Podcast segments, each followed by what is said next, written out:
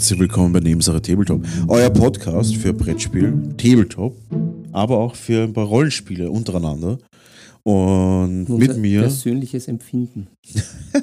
mit mir sitzt mein werter Kollege, der Filipovic, Philipp, Philippus, Ja, ja. vamos. Jetzt Vamos, Va- hola. Vamos, hola, ¿Qué tal? äh, a la Playa Philipp. Und wir haben heute wieder ein paar Themen für euch vorbereitet. Ein paar The- Grüße an alle Törtchen mit, mit Urwampen und ohne Urwampen. ja, wir haben gehört, dass die Wampen Die Urwampe. Die, Wa äh, die Wampe Urwampe. einer Katze, die hinten runterhängt, ist die Urwampe. Mhm. Äh, das, das ist vielleicht auch ein Sendungstitel, ein guter. Die, Ur, die Urwampe schlägt zurück. Ja, das, das wäre wir, unser Bildungsauftrag, den wir ja erfüllen müssen. Ja, ist ein Sonst wird uns ja auch das Budget gekürzt, wie beim ORF zum Schluss. Ist so, ja. Da habe ich jetzt gehört, soll es irgendeine Art von neue Art von GIS geben, die Ja, dann ja. jeder zahlen muss. Ja, ja. Das machen wir jetzt dann auch, oder? Weil ich zahle keine GIS. Die Nebensache Tabletop Nebensache Tabletop GIS. GIS. Nicht gut, aber. Das ist ganz knackig. Oder FIS. Fies. Fies. Fies, aber fies. ähm, nein, ich habe tatsächlich ähm, ein bisschen was. Mm, Ich habe am so ähm, ich, ich, Ich ein ich, geleite euch einmal durch die, Ja, durch die. Themen. Ähm, ich hatte am Sonntag ein Gespräch mit Paradise, dem Spielerverein aus Wien, den Brettspiel, Brettspieleverein. Ähm, wir werden heute gemeinsam über 3D-Druck ein bisschen reden, unsere Meinungen zu der Zukunft von 3D-Druck und der Gegenwart natürlich und der Vergangenheit. Das haben wir ein bisschen beleuchtet. Durch die Zeit. Durch die Zeiten. Durch die Zeit. Ähm, zusätzlich wird der Philipp auch ein bisschen Hörbuch-Experience reinstreuen. Ja. Ich auch tatsächlich. Ähm, ich habe nicht viel Hörbucherfahrung, aber die, die ich habe, war sehr gut. Boah, da stoßt zwar gleich auf. Ähm, Ein Zeichen. ja, und ähm, wir werden ein bisschen ins Malen reden. Ich habe da auf meinem Zettel nämlich stehen. Willst du willst es vorlesen? Ah, ja, das, das, das Saubermalen. Das Saubermalen, da habe ich ein paar Tipps für euch. Finde ich gut, ja. ein paar Tipps aus meiner Trickkiste. Ja, bitte. Und ähm, ja, ich würde sagen, Und, und ich, vielleicht, wenn noch Zeit ist, vom Diorama-Buch. Das ist eh ganz kurz und knackig. Da habe ich jetzt auch ein bisschen gestöbert. Haben wir ja schon angerissen. ja, Ge geteasert, gekliffhängert. Cliffhanger. Es wird allgemein heute ein, eine knackige Folge, Ja, ja. weil der Flotte Philipp, links, Flotte rechts. ja, ich komme gerade aus einer Warhammer 40k-Partie mit der Ella, die sie gewonnen hat. Ähm, und anschließend an diesen Podcast wird das Ganze auch nochmal reinrutschen in eine 40k-Partie. Es Eskalation. Es eskaliert vorher und nachher mit Warhammer 40k. Äh, einfach weil ich es gerade richtig cool finde. Es, es geht recht schnell, wir spielen immer 1000 Punkte statt 2000. Ähm, ja, aber ich möchte gleich mal in mein erstes Thema rein. Ich habe am Sonntag ein Gespräch gehabt mit Paradise. Das ist so der große Brettspielverein, der auch dieses IKEA-Brettspiel und so macht, wo hunderte Leute dann dort sind immer. Ähm, was echt ganz cool ist. Und ähm, da wird es in Zukunft in Wien Malabende geben. Im Idealfall immer der erste Montag im Monat. Das heißt, da wird es dann Malabende geben, wo man einfach dazukommen kann. Da gibt es dann alles, was man irgendwie braucht. Das kostet dann irgendwie 5 Euro Eintritt, dafür kriegt man irgendwie die Utensilien.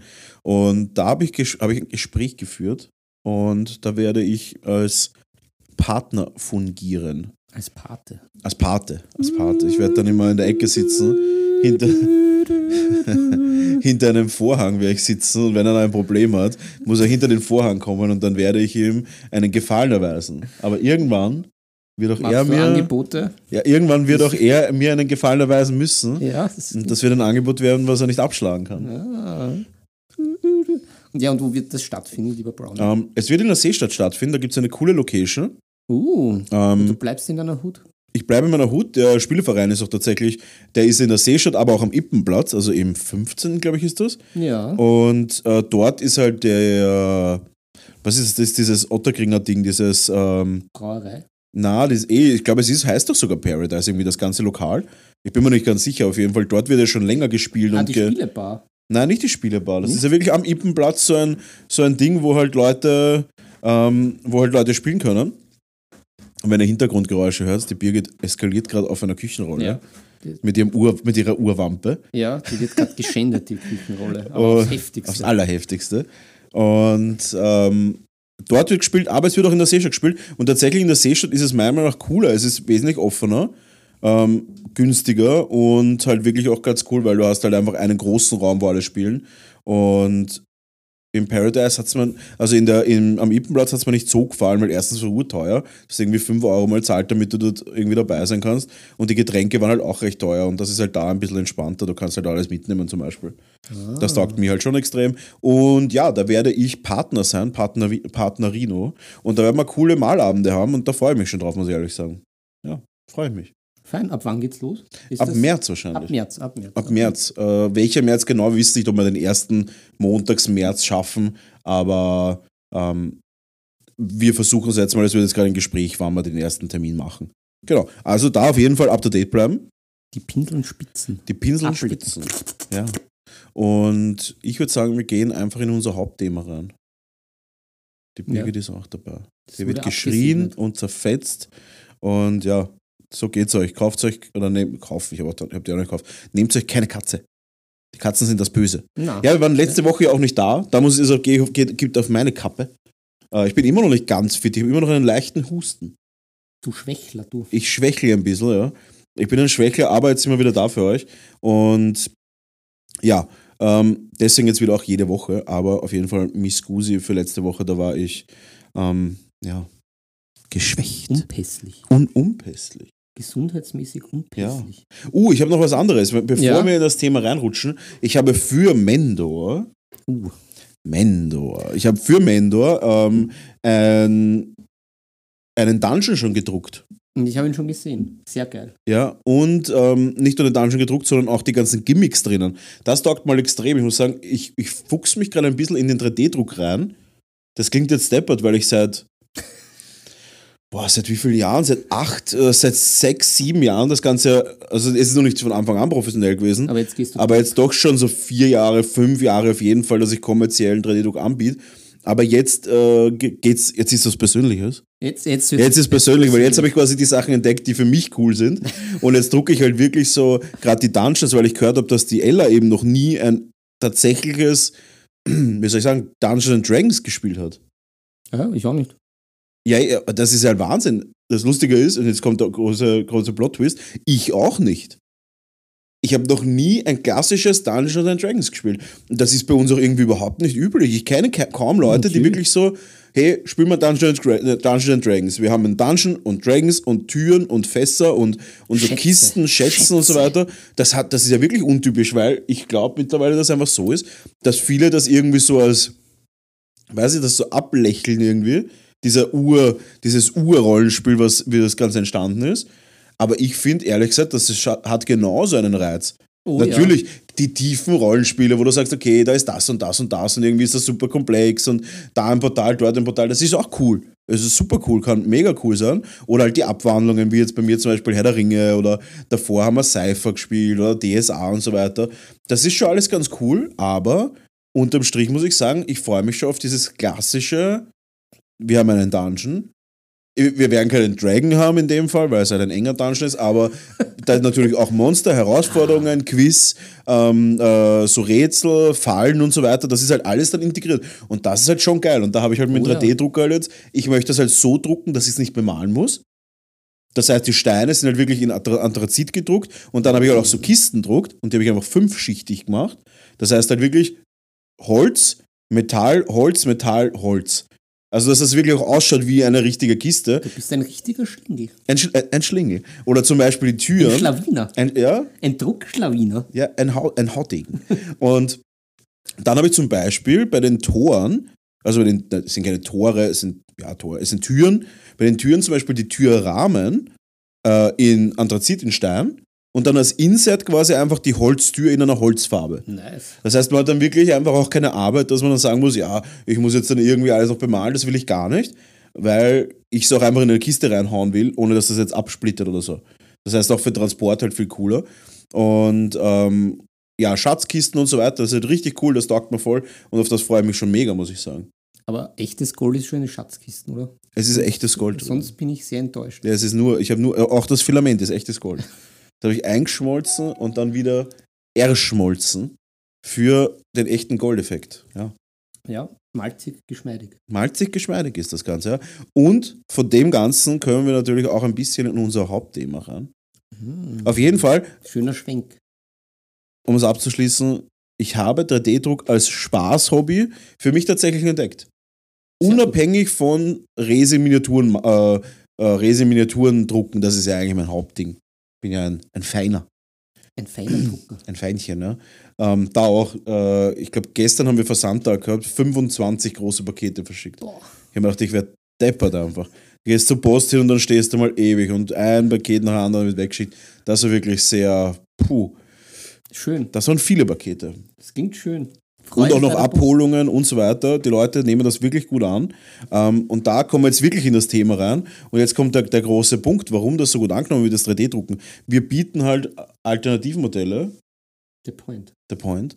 Ähm, wir bieten Alternativmodelle halt im 3D-Druck an. Und das halt zu einem anständigen Preis, sodass wir noch ein bisschen Geld verdienen können, aber natürlich auch unsere Kunden halbwegs sinnvolle Preise zahlen.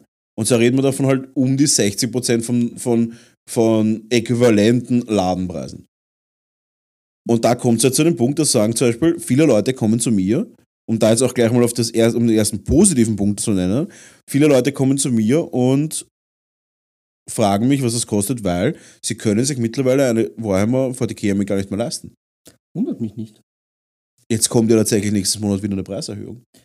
Ja, es ist, äh, ich, ich fand das jetzt sehr faszinierend, weil ich jetzt auch ein bisschen wieder liebäugel wegen dem Turnier und, Mhm. und da ein bisschen, ja, weil ich ja ein paar Space Marines ja eh habe. Gab es ja früher diese eigentlich sympathischen Combat Patrols. Na, wir haben die, Gibt's immer noch. Nein, aber diese Einsteiger. Ja, ja, voll. Um Die 70 Army Deals halt, ja. ja. Was ich ganz fair fand. Mhm. Jetzt gibt es ja jetzt, ich glaube, jetzt gibt es ja nur diese Combat Patrols, die ja jetzt schon wieder 102 Euro Ja, die kosten. überhaupt nicht so viel billiger sind. Und vor allem, du brauchst ja, wenn du nicht alles brauchst, ist es ja völlig obsolet schon wieder. Was halt wirklich geil war, sind diese Starterboxen, die es gegeben hat. Genau, die waren leibend. Aber Wo du halt zwei Armeen drinnen hattest.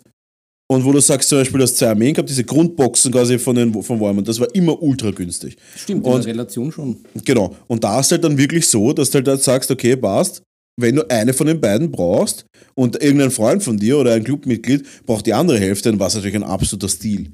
Da hast du super günstige Armeen gehabt. Aber das gibt es halt auch nicht mehr so richtig. Ja. Also schwierig. Und da halt auf jeden Fall der Riesenvorteil halt, du kannst halt wirklich um halbwegs günstiges Geld halt Armeen produzieren. Und natürlich auch dann anbieten. Da ist natürlich dann auch immer dieser riesen, dieses riesen Kontra, dass die Leute halt immer sagen, ja, das ist raubkopiert und das und das. Und ich denke mir so, Alter, seid so nicht böse, nicht jedes Design ist einfach Warhammer 40k copyrighted und es gibt natürlich jetzt ur viele Anbieter und natürlich die, Und vor allem Games Workshop leidet wirklich drunter. Die sind nämlich wirklich arm. Die Ja. verdienen sich nicht krumm und dämlich, Genau, ja. sondern die sind wirklich ganz arm sind sie, ganz, ja. ganz schon am, am Dahinsiechen. genau. Die sind schon fast Ja, aber da, die werden wir auch, aber da werden wir auch nochmal drüber reden. Da ist halt auch die Frage, wie, wie die Zukunft ausschaut. Aber da werden wir später drüber reden. Die Gegenwart ist so, dass halt wirklich viele Leute drucken und da kann ich aus eigener Erfahrung reden. Es gibt, da, im- es gibt eigentlich nur zwei Arten von Leuten, die selber drucken. Das sind die, die sich damit beschäftigen und gute Ergebnisse haben. Und dann sind die, was nur Blödsinn machen, wirklich. Wo ein, wenn ein, da ich ein, dazu ja, wo wirklich permanent Fehler sind, permanent irgendwas ist hin und so weiter.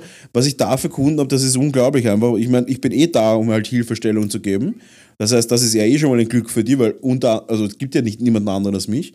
In, zumindest, also in dem, in ganz Österreich kenne ich keinen zweiten, der beruflich Servicierung und Beratung für Hobby 3D-Drucker anbietet. Vor allem auch keinen. Du bist ja der gute Samariter. Ja. Und wir haben am Wochenende Ausverkauf gehabt, weil ich meine manche Marken loswerden will und jetzt nur noch eine andere Marke verwende. Und da haben wir um die 200 Kilo Filament verkauft, das war recht viel. Und lustig und auch ein Erfolg für meine Firma natürlich war auch, der einzige zweite Shop quasi, der 3D-Druck anbietet, hat die Leute zu mir geschickt.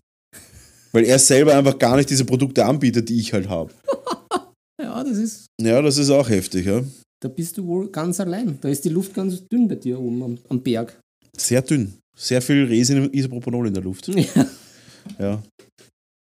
Ja, auf jeden Fall ähm, ist es halt für mich super spannend zu sehen, dass das halt gut angenommen wird. Auf der anderen Seite ist natürlich immer die Frage halt, ab wann ist etwas irgendwie, ab wann ist etwas, wo man sagt, das kann man dann nicht mehr, nicht mehr rechtfertigen, wenn man sagt, man kopiert halt Sachen und man repliziert Sachen, das ist eh klar, aber unterm Strich muss man auch sagen, das sind halt alles einfach zugekaufte Designs von Designern und ich kann halt jetzt auch nicht jedes Mal schauen, ob das jetzt irgendwie eine Kopie ist oder ob das Selbstdesign ist. Ja, aber, das, aber, aber jetzt, wenn man, wenn man jeder sehr ehrlich ist und in seine Urwampe reinhört, das ist in der heutigen Zeit ja eh fast nicht mehr möglich, weil Mhm. Das mit den ganzen Urheberrechten, Designrechten, das ist doch schon so aufgeschwemmt überall. Ich Eh. meine, YouTube, Spotify ist ja genau dasselbe. Es ist, kann man ja keiner sagen, dass die Künstler jetzt annähernd irgendwie auch noch einen geilen Profit davon haben, wenn irgendein Abo 10 Euro kostet. Das geht sich einfach nicht aus hinten vorn. Eh. Also von daher ist das halt auch immer, ja, finde ich, relativ. Ja, vor allem, ich denke mir auch immer so, ja, wo kein Kläger, da kein Richter. Ja, das ist so. Ähm, und ich denke mal natürlich so, ja, sicher, GW ähm, wird es nicht geil finden, dass Leute 3D drucken. ja, aber die, aber wenn es wer überlebt, dann GW, würde ich mal sagen. Ja, würde ich auch sagen. Und da ist halt immer das, was mir also auf die Nerven geht, sind diese, diese Neo-Fans einfach, wo du halt hast Leute, die, dich dann, die dich dann irgendwie anprangern und anfangen, dich irgendwie zu beleidigen, weil du irgendwie Sachen 3D druckst. Und ich denke mir auch so, ganz ehrlich, früher haben die Leute auch Sachen einfach modelliert selber. Richtig. Oder Sachen abgossen, haben sie es kaufen und dann Silikonformen gemacht und abgossen. Da ist auch keiner, hat auch keiner irgendein Problem damit gehabt. Jetzt nutzt er neue Technologie und die Leute fangen an, die Missgabeln auszupacken. Also Ja. das ist halt auch super unnötig, denke ich mal. Aber ja, unterm Strich, die Frage ist, wo die Zukunft hingeht. Und da habe hab ich mal ein, ein nettes Take gehört, weil dadurch, dass so mega teuer wird und wir reden ja wirklich von absurden Preisen mittlerweile. Ist ja teilweise einfach wirklich nicht mehr leistbar. Ja. Aber ist ja auch irgendwie die Überlegung, weil ich meine, mit den Lizenzen und sowas machen sie auch mega viel Kohle. Und da ist halt auch immer die Frage halt, in welche Richtung soll das gehen? Wird das irgendwann in die Richtung gehen, wo sie dann einfach nur noch ihre Computerspiele machen und ihre, ihre Lizenzen hergeben? Weil ich kann mir auch nicht vorstellen, dass jetzt mit Miniaturen für den Aufwand einfach so viel Profit machen. Hm. Ja, ich glaube, jetzt, je- jetzt geht das noch ganz gut. Ja, eh, aber ich meine, sie haben Lieferprobleme permanent. Das mit UK ist halt auch ein Thema, dass sie halt da mit den, schon, ja. mit den Shipping so Riesenprobleme haben. Sie können kaum mehr nachliefern. Also ich weiß nicht. Also mir kommt das auf jeden Fall so vor, als, würd die, als würden sie ihren Shit nicht together haben aktuell. Und das ist natürlich immer gefährlich für eine Firma. Und gerade mit dieser großen Bewegung vom, vom 3D-Druck einfach, wenn man sich überlegt, die Facebook-Gruppen von 3D-Druck für Warhammer 40k sind annähernd so groß wie die allgemeinen Gruppen von Warhammer 40k. Also reden wir wirklich von Zehntausenden Leuten, die in diesen Gruppen sind. Und ich glaube, dass das schon natürlich ein, ein, ein Thema wird. Und da bin ich schon gespannt, wie sich das entwickelt. Ja, wobei ich sage eben, der Unbedarfte geht nach wie vor die Minis kaufen. Absolut, heute ist auch wieder ein Kunde zu mir gekommen mit 20 Boxen, die er gerade gekauft hat. Ich schicke die Leute immer zum, zu der Sirene, zu unserem Friend of the Podcast, ja, zum Tristanovic von der, von der Sirene. Ja. Und Siren Games. Ja, und The place to, to buy. der Place to Buy und natürlich auch der Place, sich zu beraten lassen, weil die kennen sich doch, doch durchaus ganz gut aus. Mhm, Ja. mhm. Und ja, ähm, ich glaube, dass das auf jeden Fall ein Thema wird, aber ich glaube auch, ich glaube, dass sie mehr so mit diesen One-Shot-Sachen wirklich Geld machen. Dieses Blackstone Fortress, Cursed City und sowas, diese ganzen, ein, diese ganzen einmaligen Sachen. Ich glaube, damit machen sie richtig Kohle. Ich glaube, mit so einzelnen Space Marines oder sowas, ich weiß nicht, ich kann mir nicht vorstellen, dass da die fette Kohle drin ist. Hm. Naja, aber wobei, das Grundmaterial kostet ja auch nicht viel. Ja, Wenn aber, denkt, da irgendwelche, was habe ich mir da angeschaut? Irgendwelche Intercessors Mhm. Heavy. 50 Euro für wie viel? drei Stück. Oder fünf Stück. Äh, Wahrscheinlich fünf Stück, würde ich Wahnsinn. sagen. Völliger Wahnsinn. Mhm. Da kann ich nur sagen, absurd. Absolut, und es wird jetzt noch teurer. Es soll jetzt um 8% hochgehen. Das ist schon heftig, muss man sagen. Und da ist halt auch die Frage, wann kannst wie lange kannst du das leisten? Da kannst du für eine VDK mir halt schnell mal 1000 Euro hinlegen. Ja, pff, 1000 Euro ist viel Geld. Ja. Das sind viele, viele Euro. Ja. Und, man muss auch sagen, andere Hersteller, auch da jetzt ein kleiner Insight, ähm, die Firma der Army Painter, kennt man vielleicht, Ja. ähm, hat mich angeschrieben, dass ich jetzt für ihre neuen Marketing-Dinge, äh, für ihre neuen Marketingprojekte ähm, äh, Sachen 3D drucke. Mhm. Weil, und da Mhm. ist auch wieder ein moderner Weg natürlich. Es gibt ja so Patreons, wo Leute Files anbieten. Und ein sehr bekannter Patreon ist der Makers Cult. Die machen halt so Warhammer 40k Alternativmodelle. Und da auch ein kleiner Insight, das ist der Will, so heißt der, der Gründer von der Makers Cult. Und mit dem habe ich damals gequatscht. Der hat, ähm, der hat sich bei Games Workshop beworben, ist in die letzte Runde gekommen und ist dann rausgehauen worden, weil er zu teuer war. Der wollte, glaube ich, wollte 200 2000 Pfund im Monat haben. hat er gesagt, okay, fuck it. Hat er sich dann quasi selbstständig gemacht, hat ein Patreon gemacht und verdient jetzt viel, viel mehr, als drei, vier, fünffache. Und jetzt ist Army Painter zum Will gekommen, zum The Makers Cult, hat da gefragt, ob sie nicht eine Kooperation machen wollen. Quasi, dass die die digitalen Files machen, dann ich das 3D-Druck und Army Painter das bemalt. Hm. Das heißt, die gehen schon wieder den anderen Weg. Meine, natürlich ist es keine Miniaturenherstellerfirma, aber trotzdem. Die sagen jetzt, okay, sie gehen mit dem Trend und gehen mit dem, so, haben halt wen gefunden, der digitale Files macht. Dann haben sie wen gefunden, der halt gute Qualität und Drucken macht, weil ich mache das halt auch jetzt mit meiner absoluten Top-Qualität, dass halt das auch in den Videos auf, auf mit dem Makroobjektiv absolut perfekt ist. Und ja, das wird auf jeden Fall richtig cool und das ist eine geile Kooperation, glaube ich. Nice. Ich freue mich, der Will freut sich, Army Paint hat geile Modelle, kann geile Videos machen. Also da wirklich eine gute Cooperation. Aber das könnte natürlich auch der Weg sein, den vielleicht dann Weg geht. Äh, Im Geschäft die normalen Preise und dann über sowas vielleicht. Digitale Files verkaufen. Genau. Mal ganz ehrlich, Und Ga- ein bisschen günstiger, aber natürlich noch immer horrende Preise, weil. Ganz ehrlich, sollen es 30% verlangen von, dem, von der Boxpreis. Ja. Was glaubst du, die sich deppert verdienen? Weil ganz ehrlich, wenn du überlegst, man druckt ja, also ganz ehrlich, der überwiegend meiste Teil druckt entweder Rollenspielfiguren, für was auch immer für Rollenspiel, oder Warhammer for the Key Alternativmodelle. Das sind wirklich die zwei großen Märkte. Ja. Und ganz ehrlich, alle Alternativhersteller wären in der Sekunde vom Markt. Ich würde immer die Originale kaufen bei ihnen. Die Files. Immer. Weil ganz ehrlich, sind einfach geil. Die Modelle sind einfach geil. Ja. Und die Alternativmodelle sind auch geil, aber halt nicht so geil wie die Originalen. Die sind meistens so, um, sagen wir mal, die guten sind so um 5% schlechter als GW. Deswegen würde ich immer den Original gehen. Und wenn die dann ihre Files anbieten, natürlich geben sie ihr, ihr Property her. Kann man jetzt so sagen. Aber unterm Strich, wenn du überlegst, das könnte man ja auch theoretisch sagen wie der Alternativhersteller. Dass jetzt, ja, das ladet sich einer runter und schickt es dann zehn Leuten weiter. Aber unterm Strich, wenn du dir Downloadzahlen anschaust, ist es trotzdem noch mega viel einfach. Mega viel. Die verdienen trotzdem. Der eine Tyranniden-Typ da, wo ich meine Tyranniden-Alternativmodelle habe, der hat in dem Jahr nur mit digitalen Klicks 32.000 Dollar verdient. Nice. Das sind vielleicht 20, 30 Files, die er hat, wo ich mir auch denke, so, hey, Alter, das ist ja jetzt noch, das ist ja nicht nix. Und wenn du das aber hochmultiplizierst mit dem GW-Faktor, das ist halt wirklich viel Kohle für nichts einfach. Sie müssen nichts tun. Datenbank, gut, natürlich, Datenbankadministratoren und so weiter. Ja, aber das haben sie ja eh. Sie haben eh diese Genau. digitale Schiene, das, das kann jetzt auch nicht mehr so viel. Ganz genau, ja. Ich glaube, das könnte richtig, richtig absurd abgehen. Hm, die Idee verkaufen, man GW. Das wäre geil jetzt. Ja, ich glaube, die Idee haben sie schon längstens am, lange am, am Papier. Als Consultant. Bewerb dich als Consultant. Er kann 2000 Pfund. Nein. Ganz ehrlich, wenn ich GW war, da hat da, mh, ich glaube, der Basti hat den Einwand gehabt. Wenn ich GW wäre und einer kommt zu mir und weißt du, der Prozess ist als digitale Sculptor dort, du musst Figuren nachsculpten von ihnen. mhm. Und die müssen am Schluss eins zu eins so ausschauen. Haben wir das angeschaut, der hat einen Wildorg-Schamanen gemacht. Dieser ganz cool Ja, ja, ja. Die sind immer leibend. Mhm. Wildorg. Hat eins zu eins so ausgeschaut, richtig genial ausgeschaut. Und dann noch zwei andere Figuren, die hat er nie gezeigt. Ähm, wenn ich GW wäre und ich sehe, dass ein Sculptor das kann in der heutigen Zeit, den gebe ich scheiß 2000 Pfund im Monat und lasse ihm was unterschreiben, dass der keinen Handgriff mehr macht. Dass er einfach gar nichts mehr macht, weil der ist gefährlich. Ja. Was ist passiert? Größter Patreon im Richt- äh, 40k-Bereich. Innerhalb von einem halben Jahr oder so. Größte Konkurrenz einfach. Ja. Also, dann gebe ich doch 2000 Pfund und sage, lass ihm was unterschreiben, dass er nie wieder 3D sculpten darf und das verkaufen. Nein, sie haben sich dagegen entschieden. Und von dem her Das muss man nicht verstehen, Brownie. muss man nicht verstehen. Nicht alles verstehen. Gut, Das ist wieder Markus Rühl. ja. Ja, aber er kann, schau, er kann dir den Weg zeigen, Ja, aber, aber gehen musst du ihn selber. und nicht immer gegen die Einbahnstraße fahren. Na, nicht immer gegen die Einbahnstraße fahren. Philipp, Ja, möchtest du ein bisschen über deine Hörbücher reden?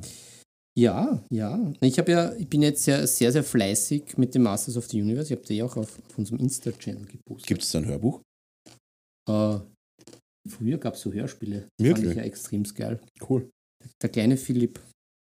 Der kleine Philipp will abgeholt werden an der Ikea-Kasse. Ja, aber mit einem tollen Masters of the Universe Hörspiel. Hm. Nein, der, nein, das ist, die Hörspiele waren, also die Hörbücher waren jetzt völlig unabhängig vom, vom Malen, aber ich hatte wieder die Ruhe und Muße, mich hinzusetzen Ja. und hatte ja auch richtig Bock und ich habe es jetzt wirklich schon fast fertig, die Grundbox.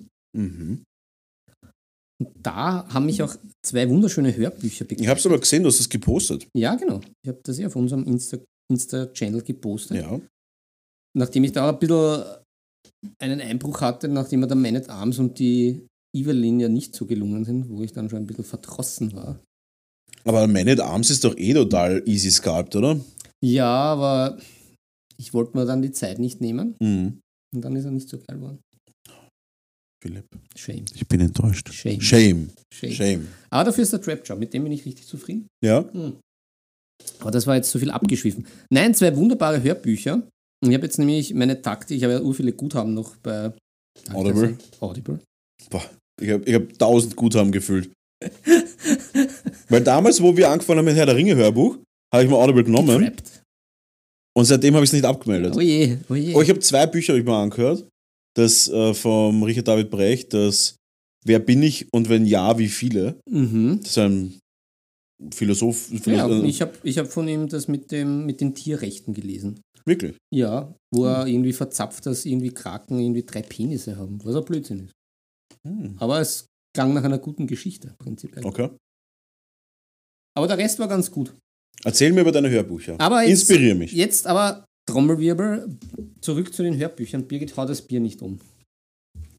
Immer diese Kätzchen. Ähm, zwei Hörbücher, beide gelesen von David Nathan. Seiner, seinerseits Stimme von Johnny Depp, Synchrostimme. Mhm. Also eine der besten Stimmen im deutschsprachigen Raum. Also der kann ja eigentlich irgendwelche äh, Mikrowellenbeschreibungen vorlesen, wird's laut. Ja. Aber die, Wie die Stimme von Gandalf, die ist auch sehr gut. Ja, ja, na, da muss ich ja sagen, ich bevorzuge ja immer die deutschen Versionen von den Hörbüchern, weil eben geschulte Sprecher und das immer wirklich sehr, sehr gut ist. Mhm. Also da, da lohnt sich's, weil sonst bin ich ja immer sehr fürs Original zu haben. Ja, aber Original ist ja lächerlich, weil es ja, wer es noch vorliest, ist ja wurscht. Naja, wenn's, na eben nicht, weil wenn es auf Englisch vorgelesen wird, sind die Sprecher meistens nicht so gut. Ja, aber das meine ich halt. Es ist ja nicht so wie bei einem Film, wo der Schauspieler das Original bespricht Ja. So, und dann drüber synchronisiert wird. Das, Ja, ist ja. das ist ja nicht original. Aber jetzt beim Hörbuch, wer es vorliest, da ist mir die Sprache egal. Hauptsache die Stimme ist gut. Naja, egal ist mir nicht, weil ich hätte lieber das Original, aber nachdem das immer viel, viel besser ist auf Deutsch, nehme ich halt Mhm. die deutsche Version. Aber warum ist das so? Naja, weil wir halt äh, im deutschsprachigen Raum halt diese Tradition im Synchronisieren haben. Die gibt es ja sonst nirgends. Das gibt es ja nirgendwo Ja, Mhm. auf der Welt. Das gibt es ja nur im deutschsprachigen Raum. Dass ja Filme synchronisiert werden im großen Stil. Ja, aber, aber ich meine, Sprecher gibt es ja dort auch. Radiosprecher, Werbesprecher. Ja, aber es ist, ich glaube, das ist halt von der Technik auch was ganz anderes. Es ist halt, glaube ich, schon ganz, du musst da schon wirklich. Mhm. Oder auch für Animationsfilme müssen ja auch Leute alles einsprechen. Ja, aber das sind dann eigentlich immer Schauspieler, wenn Das du stimmt, ja. schaust. Das stimmt. Also von daher funktioniert das ganz gut. Aber für so Bücher etc., das machen dann meistens nicht Schauspieler. Mhm. Und bei uns gibt es da einfach diese Nische eben für genau dieses einfach Sprechen und gut sprechen. Das stimmt, ja. Und aber auch den ganzen Charakteren halt äh, einen eigenen Ton verleihen etc. Und das hast du halt nicht. Mhm. Also gerade bei den ganzen englischen Geschichten. Bist du, bist du mehr ein Fan vom Hörspiel oder vom Nein, Hörbuch? Hörbuch. Hörspiel Ich auch. Ich finde Hörspiele Ja, affig. Ja, ich auch eigentlich. Das ist halt, wie gesagt, früher fand ich das lustig, aber jetzt, jetzt Hörbücher.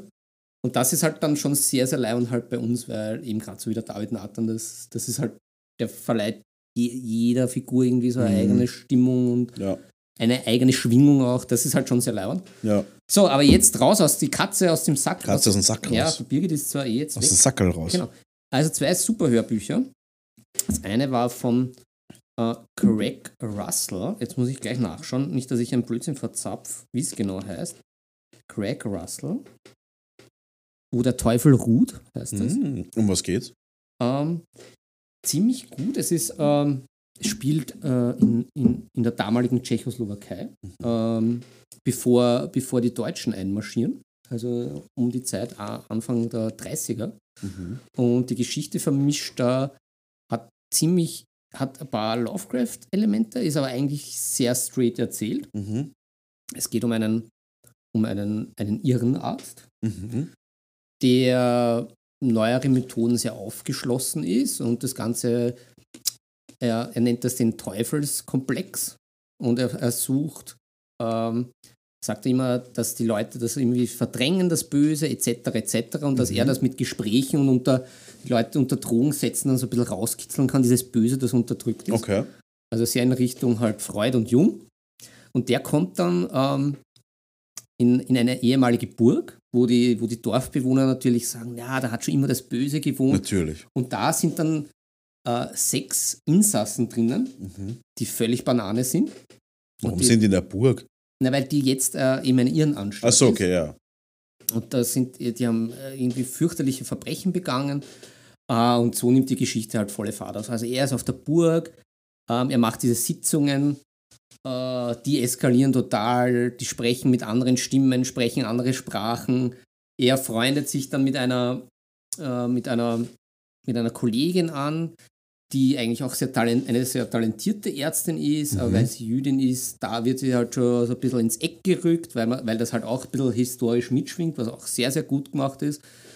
Und er hat aber auch einen Freund, der ihm verdächtig vorkommt. Ja, und so nimmt die Geschichte ihren Lauf und es ist wirklich mega spannend, richtig gut. Ist es ein Einteiler, also ein One-Shot? ja, ist ein One-Shot. Hm. Und es ist richtig gut. David Nathan läuft zur Hochform auf. Richtig geile Geschichte, alles super verwoben, bis zum Schluss spannend. Man weiß nicht, in welche Richtung das geht. Ein bisschen Shutter Island hört sich das an.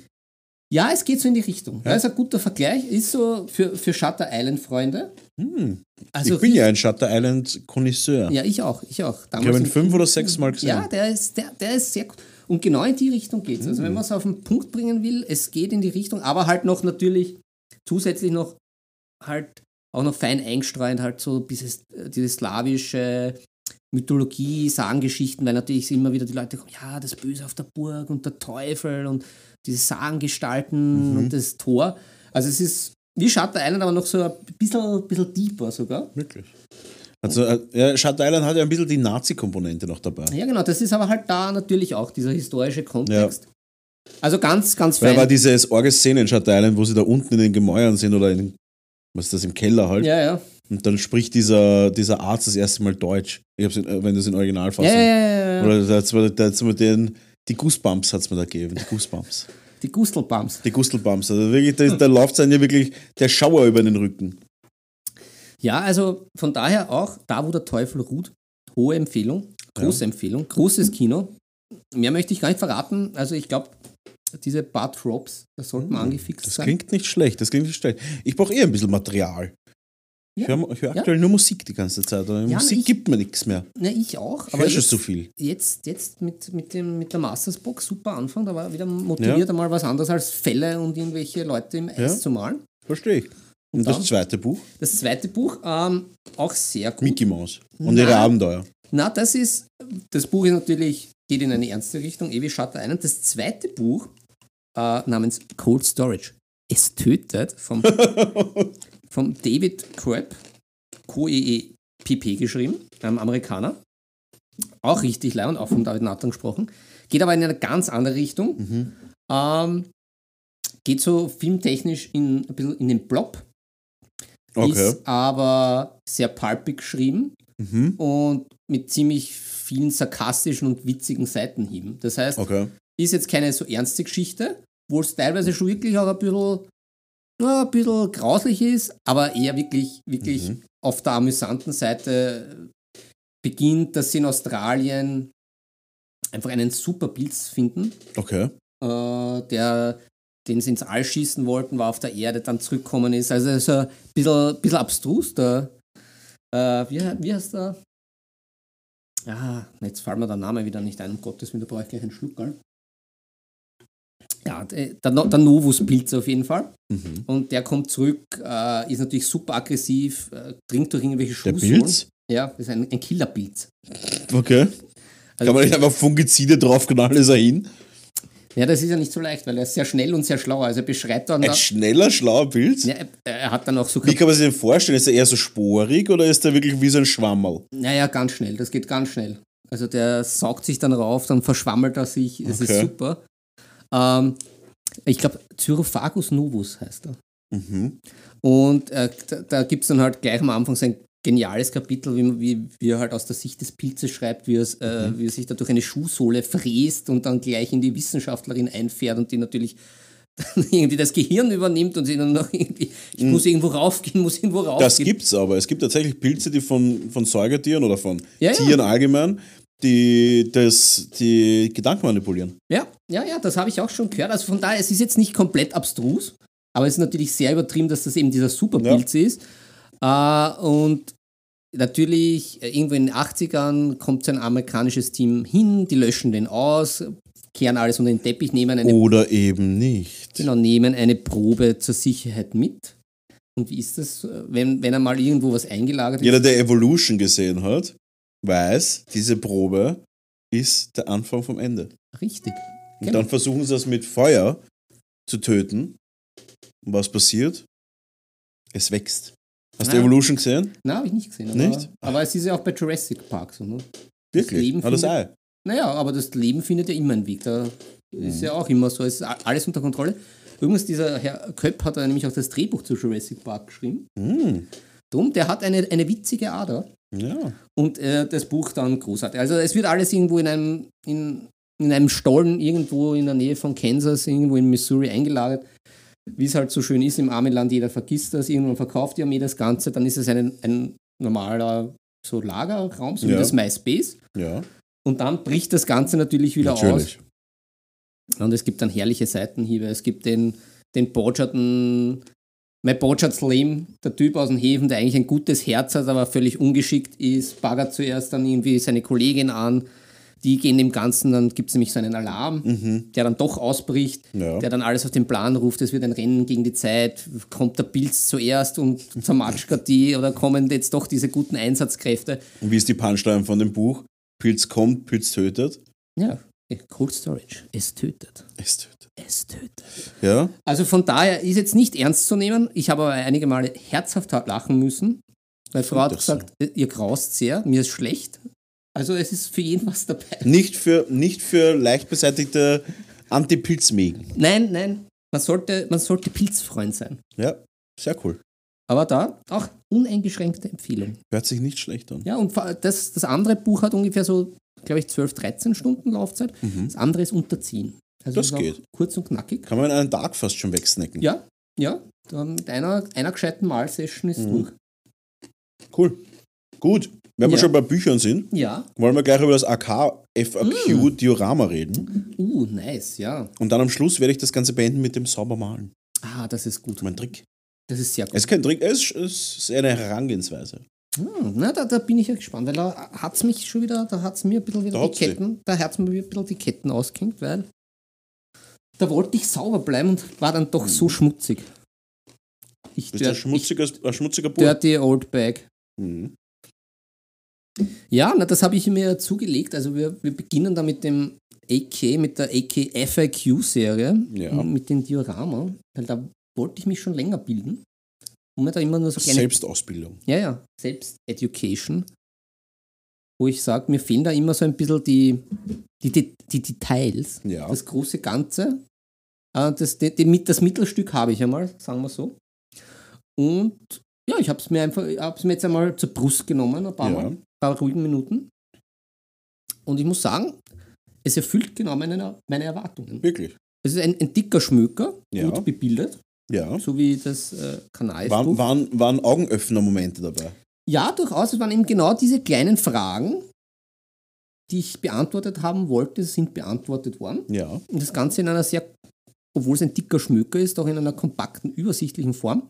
Und ich finde auch den Aufbau vom Buch sehr gelungen, da der gute Ruben Gonzales damit beginnt, dass er einfach komplette Projekte macht. Also er macht eine Gesamteinleitung, was halt für ein Diorama wichtig ist. Ja. Der Aufbau, dass man sich das mal überlegt, wie die Figuren positioniert sind. Ähm, so ein bisschen, ja eh. Also wenn man das halt noch nie gemacht hat, ist auch für komplette Anfänger, Ja. sag ich mal, geeignet. Aber halt auch, wenn man sagt, Ja, ist auch schwierig zu wissen, wo fängt man an und wo hört Genau, man auf. genau, weißt? das ist es Deswegen immer. muss man eigentlich von Anfang an anfangen. Auch, für, auch wenn es dann für manche Hobbyisten vielleicht ein bisschen zu, wie soll ich sagen, zu basic ist, der Anfang. Aber ja, Na, aber also es ist jetzt auch nicht äh, überschwänglich, aber es ist genau die Info, die man braucht, dann gleich mal Mhm. für den Anfang, für diese Anfangsgedanken und Überlegungen. Und dann macht er einfach, was ich sehr, sehr schön finde, arbeitet er das einfach sehr, sehr chronologisch und übersichtlich ab. Also er macht halt eine runde Base, er macht eine eckige Base, er macht eine rechteckige Base und von der handelt er sich dann über verschiedene äh, verschiedene Terrains, über Beflockungen, über verschiedene Bäume, Pflanzen etc. durch. Und schlussendlich kommt man mit dem Buch zum Schluss, wie das Gesamte ausschaut und gibt da dann halt auch noch Tipps, was zu tun ist. Ja. Also ich finde es für einen Preis Aber ist es 60 mehr für 70 Modellbau oder ist es jetzt auch für Tabletop geeignet? Es ist natürlich eher Modellbaulastig. Also es Ja. geht da schon viel um Panzer, Fahrzeuge etc. etc. Aber was mich halt speziell interessiert zum Beispiel mit den, wie mache ich einen Boden gescheit, was gibt es da für Produkte, was Ja. empfiehlt er, wie mache ich eine Palme, was habe ich da für Möglichkeiten. Ich habe ja, bin ja total lang gescheitert, zum Beispiel mit so Geschichten, wie heißt das Zeug, was ich da kaufe, dieses Ja. Styro, Styrotyr und diese ganzen Sachen. Mhm. Und das wird mit dem Buch halt super abgedeckt. Also da Ja. er dann schon diese guten Tipps, was da gibt, was man nehmen kann, was halt gut ausschaut. Oder er macht halt ein Diorama in den Jahreszeiten, hat er halt immer das gleiche Mhm. und macht es halt einmal nach Frühling, Sommer, Herbst, Winter, Ja. was da für Möglichkeiten gibt und da merkt man halt, wie das wirkt, was er da halt macht. Also fand Und es ist auch nicht so leicht. Gerade so Ja. Boden, Bodengrund bemalen, finde ich, ist eine sehr tricky Sache. ja, Dass es einfach eine gute harmonische Optik gibt. Ja, oft ist es so, dass es entweder zu viel Kontrast hat, wenn man zum Beispiel jetzt mit schwarzer Wasch drüber geht, ja, oder halt viel zu wenig Kontrast. Und da wirklich so ein schönes, sanftes Ergebnis hinzukriegen, ist gar nicht so leicht. ja, aber die, die Tipps, die er gibt, die, die helfen auf jeden Fall. Also Sehr gut, oder? wie er das im Aufbau macht, finde ich gut. Es ist seine 60, 70 Ist das auf Deutsch oder auf Englisch? in Englisch. In Englisch? Ja. Por favor. Por favor. Ja, oder in äh, Habla Español. Mhm. Das ist eh absolut Orgamer, was die spanische Community in der Szene ist, so Orgamer. Ja, aber ich, ich frage mich da immer, wa- warum gerade Spanien? Das Weil ist, Südamerika auch dabei ist. Ja, aber das ist doch irgendwie, ist das nicht irgendwie ein bisschen schräg? Es ist schräg, aber du musst Weil- halt denken, es ist die, ist es die meistgesprochene Sprache? Nein, ich meine, dass die, die Spanier da so irgendwie so führend sind mit dem Ganzen. Halt die Farben, Vallejo, AK, dass das alles in Spanien Naja, du musst halt denken, die Künstlerszene in Spanien ist halt viel größer als in den meisten. Ja, aber woher kommt das? Weil irgendwie Spanien, du hast schönes Wetter, du kannst an den Strand gehen, während wir da irgendwie acht Monate im Jahr herumsitzen. Oder irgendwie, ich denke an die ganzen nordischen Länder, die irgendwie de facto zehn Monate keine Sonne haben. Also ich glaube, das ist ein bisschen ein wirtschaftlicher Ansatz. Glaubst du schon? Du kannst es dort einfach leisten, Künstler zu sein. Hm. Ja, hast ja Wenn du in irgendeiner Provinz einfach bist, in Spanien, da hast du halt nicht die Lebenserhaltungskosten, die du zum Beispiel jetzt in der Innenstadt hast. Ja, das stimmt schon. Das hast du eh auch berichtet, dass der Sergio Calvo da mit dem einen Preis gesagt hat, er lebt das ganze Jahr davon. Ja, fix. Also, Ich meine, jetzt nicht mehr, weil er schon viel größer ist natürlich. ja, aber, Aber damals hat er ein gutes, ein guter, wie soll ich sagen, ein gutes Ding für sein, für sein, ähm, reicht ihm jetzt einmal das Jahr, kommt er gut aus dann. Dasselbe ist ja in Russland, die ganzen russischen Maler, die in russischen Provinzen leben. Das Natürlich stimmt, ja. kannst du dort einfach leicht Künstler sein. Wenn du halt Lebenserhaltungskosten von 400 Dollar hast im Monat ja, stimmt, das stimmt. Das wird es wahrscheinlich wirklich sein. und nicht der durchschnittliche Lebenserhaltungskosten in Wien von 12 bis 1400, Ja, ja das stimmt. hm, da kommst du einfach nicht anders aus. Also. Und ich denke mal, das ist sicher auch ein Grund. Und natürlich halt, warum Spanisch allgemein. Wie gesagt, Spanisch ist halt nicht. Ähm, Spanisch hat jetzt nichts mit nur Spanien zu tun. Ja, Die ja, haben natürlich eine riesige Crowd hinter sich. Und vor allem, Spanier sind auch tendenziell einfach schlechte Englischsprache. Also nicht schlecht, weil sie schlecht Englisch sprechen, sondern viele in den spanisch sprechenden Ländern sprechen kein Englisch. Ja, das ist schon klar. Aber Und dann schaut an, Angel Gerales ist immer noch kein, spricht immer noch kein Englisch. Weil er es auch nicht braucht. Er hat eine riesige Community hinter ihm. Ganz Südamerika, plus Spanien, plus wahrscheinlich bis die Italiener, oder? Kann man das irgendwie. Kann, ich habe öfter gehört, dass es relativ ähnlich ist. ja, ja, schon. Aber können die das voll verstehen? Ja, ich weiß nicht. Ich, ich weiß nicht, ob es so wie bei uns Deutschland, Österreich ist oder eher schon Na, so, so. sicher nicht. Ich glaube eher so Niederlande, Deutschland, Deutschland. Ah, das ist dann aber schon heftig. Das ist schon heftig, ja. Da vielleicht auch mal Bezug nehmen, hat so mal in die DMs rein, wie die, die, ähnlich. die italienisch-spanisch-deutschen Törtchen, Klassik, Mhm. Klassiker, ähm, ob ihr das auch verstehen könntet. Ich kann kein Niederländisch verstehen. Wobei man natürlich einige Worte versteht, aber halt jetzt auch nicht alles. Ja, aber, aber das, das Schräge ist, ich dachte ja immer, diese, die Niederländer sind ja so talentiert, weil die ja so oft Deutsch sprechen und die sich das irgendwie beibringen. Ja, Dabei lernen die das einfach in der Schule. ja, eh. Aber ja, also. Habe ich le- letztens erst erfahren im Sabbatical. ja, sicher, aber ich meine, ich habe in der Schule fünf Jahre Französisch gelernt und kann null Französisch. Parlez-vous français? No, Siro? vamos. Na, ich habe gar keine Ahnung. Und ja, ich, ich, ich- ich glaube, das ist einfach wirklich diese starke Base in Südamerika. Ja. Weil es ist dort auch verbreitet. Die sind halt jetzt nicht so arg Social Media lastig wie in Europa. Oder halt nicht so stark, aber unterm Strich, gerade wenn es um so Klicks geht, letztens auch einen, einen, der, einen YouTuber einfach, der rein spanischer YouTuber fürs Malen einfach, 100.000 Abonnenten. Äh, 100.000 einfach. Ich meine, ganz ehrlich, wir sind ja immer noch in einer Nische. ja, ja, fix. Aber 100.000 Abonnenten, die rein seine Videos anschauen, obwohl er nur Spanisch spricht? Das ist schon nochmal eine Nische in der Nische. Ja. Nische mit Limitation auf Sprache. Ja, Das ja. ist schon heftig, finde ich. Weil Anna Giral ist okay. Der ist halt ein Superstar. Der war immer schon da. das stimmt, ja. Und man muss auch sagen, Den kennt man. er wird ja synchronisiert, soweit ich weiß. In ich vielen glaube jetzt Videos. ja nimmer mehr. Okay. Ja. Ich glaube, jetzt macht das mit Untertiteln, was irgendwie eh. ja, auf jeden Fall ist. Mit heftig. dem Synchronisieren war irgendwie seltsam. Ja, voll. Gut. Ich würde jetzt noch zu meinem Thema kommen, wenn du bereit bist. Mm, Ja, das habe ich, ich aufgeworfen, nachdem Ja. ich da ein bisschen wieder den Pinsel durch die Gegend schießen wollte. Meiner Meinung nach, wenn man struggelt mit cleanem Malen, muss man das systematisch angehen. Ich kenne das auch, wenn ich jetzt ein Problem habe mit clean Malen oder einer schwierigen Figur. Es gibt aber Figuren, die nicht ganz klar abgegrenzte Flächen haben. Mhm. Schlecht gegossen, schlechte Sand, günstige Figuren, bla bla bla, Gummi, Brettspielfiguren zum Beispiel. Mhm. Da kann ich immer nur empfehlen, dass man Konturen vor Fläche malt.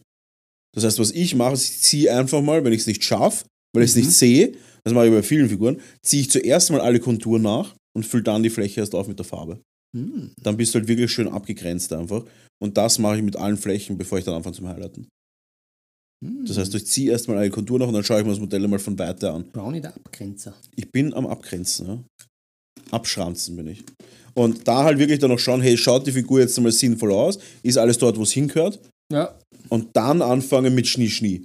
Mhm. Aber dieses Ganze von Grund auf immer anfangen zum, zum Highlighten und sowas, das ist der Tod. Der Tod.